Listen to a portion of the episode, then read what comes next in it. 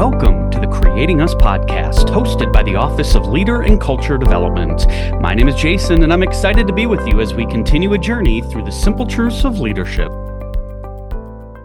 Hey everyone, welcome to week three of the Simple Truths of Leadership Playbook Book Study. So, I'm excited to be with you as we talk about a concept that's been around for many years. And Ken Blanchard has talked about it uh, and in so many different ways. I, I would make the assumption that many of us have a familiarity with this simple truth, which is servant leaders turn the traditional pyramid upside down. And we really we turn it around, and we're going to dive into that. But I want to do a quick plug for Randy Conley's book study on the Simple Truths of Leadership playbook. His uh, book study is actually uh, once a month, and he does a morning, an early morning, and an evening session. And here's what I love about it I attended last month's, the first one, and I will fully be transparent here. I was a few minutes late, but what I loved was it was attended by members of the Texas Tech University system and also individuals from across the United States and maybe even globally talking about how they would apply these simple truths in their organizations. So, if you want to expand your understanding of these simple truths and how they would be applied in a multitude of different scenarios, I would encourage you head over to Blanchard uh, in the Blanchard community and register. It is free, so you don't have to pay anything for it. But you sign up, you get an email reminder, you can put it on your calendar and again, it's one more way that we can challenge our assumptions. We can be open to the different perspectives of those across the United States and again, globally. All right, so let's dive into our simple truth of the week. Again, we're looking at this idea of servant leaders are able to turn the traditional pyramid upside down. Now, what we're getting at with this is when Ken Blanchard talks about, you know, the vision and the direction. As leaders, we are responsible to our team to ensure that the vision and the direction are clear. That part would fit into the traditional or this pyramid on the left, where leadership is kind of up at the top or they are at the top, not kind of, but they are up at the top. They're setting that vision, the strategy, and the direction. They're then sharing that information down. But to operationalize it, that pyramid has to be flipped. And now we're looking at that second pyramid where leadership then needs to be able to come alongside their team members and support them in the implementation and operationalization of that vision and that direction. Many times, and, and I'm going to say this out of my experience, I have heard individuals say we need to flip that pyramid around for everything that we do. Yes and no.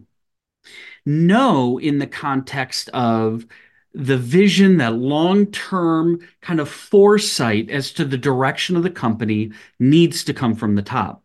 As a leader, we have to be able to guide our team members in the direction we want to go. Once that's set, yes, we want to flip it around. In addition, we need to constantly be talking to our customers, our patients, our students, and our frontline staff in aligning, in making sure that the direction we're moving, so we've got the vision, we've got the direction.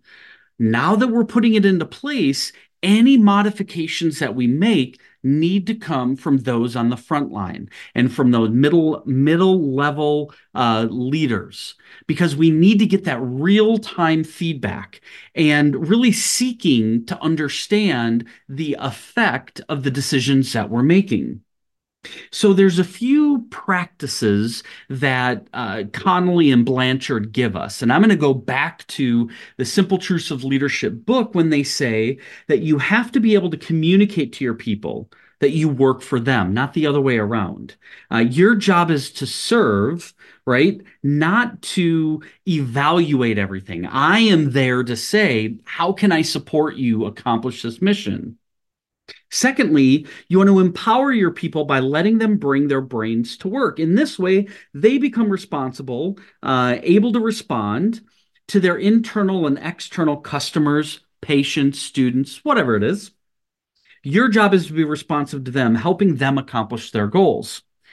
And we can move forward into the playbook by taking this a little bit further and making it actionable by saying, all right, so if we are truly going to flip this pyramid around, and I would argue that this at each of our universities, our leadership has set the direction. They've given us a vision. They've told us, hey, here's where we're going. Look at our mission. Look at our uh, vision, our strategic planning.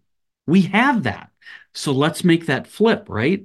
And so we need to start looking at how we can put this into practice.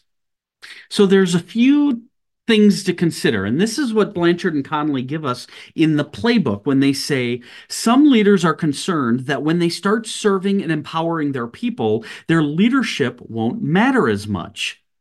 What do you think? Do you agree? Do you disagree? This is a common perception and a common misperception that leaders have is they struggle with, and I've heard this feedback many times where leaders have said, you know, Jason, I, I get it, but what's the point of me being here? Well, in in all honesty, your point the point of you being there is to ensure that there's clarity, that there's trust, that there's relationships, that there's collaboration. You're really kind of the conductor, right? But you're helping people navigate through the realities you have employees that maybe they range from one day to 30 plus years, 40 years of service. Your role as a leader is going to be different for each of them. And so while you may not be the one up front saying, do this, do that, do this, which by the way, how many of our employees want their leaders standing over their shoulders saying, do this, do that? You can be the one that's there saying, all right, um, what issues are you running into? Here's how I can pave the way, clear the way. You know, that's one thing a, a leader of mine would say uh, to me many times is let me pave the way for you so you can go in and do the job that you do. That's how we should really be looking at this. And so if you're afraid of it, you know, there's a, another simple truth that we're going to get to um, and I, I can't i should have i should have had it but the the saying is just coming to my mind where um, you know it's that belief that many times leaders will come into a new role and they feel like they have to behave a certain way they have to make decisions a certain way because they feel like their employees um, are looking at them as oh they know it all. But what's the reality the reality is they already know you don't know everything. So don't worry about that, right? You can put that off to the side, which I think makes it easier to flip this traditional pyramid to say, let me come alongside of you. I have strengths. I have areas that led me into this leadership position. And I want to be able to understand, know, and utilize your strengths in areas where you may have a deficiency or you're weak in. Let's pull other people in to help strengthen that area. So, again, as we think about the role of leadership in this flipped pyramid, our role as leaders really becomes the conductor and really kind of evaluating and paying attention to what's happening. And then the second prompt they give us is Would serving team members and helping them win be more or less challenging for a leader than traditional top down leadership, where the leader calls the shots and leaves people alone to figure out how to meet their goals? Why or why not? What do you think? So this week, here's what we're being tasked with. And actually, before I get there, I want to go back to that second prompt. You know, again, why or why not is it easier right? To be, I'm here to help you win versus here it is, you figure it out. Which one do you think is more uh, desired? Which one do you think would create more success? Why or why not? All right. So back to our task for the week. Uh, as a leader, do three things that make servant leadership come alive for your team members. Write about it and just, you know, identify what are the reactions that you get. I am confident that they're going to be positive. All right. So, simple truth number three Sim- uh, servant leaders turn the traditional pyramid upside down. I'd love to know your thoughts. So, please shoot me an email. Let me know what were some of the reactions that you came up with. I want to thank you for taking the time to listen to this episode of the Creating Us podcast. I'd love to hear your thoughts, so let me know at jason.weber at ttu.edu. Until next time, take care.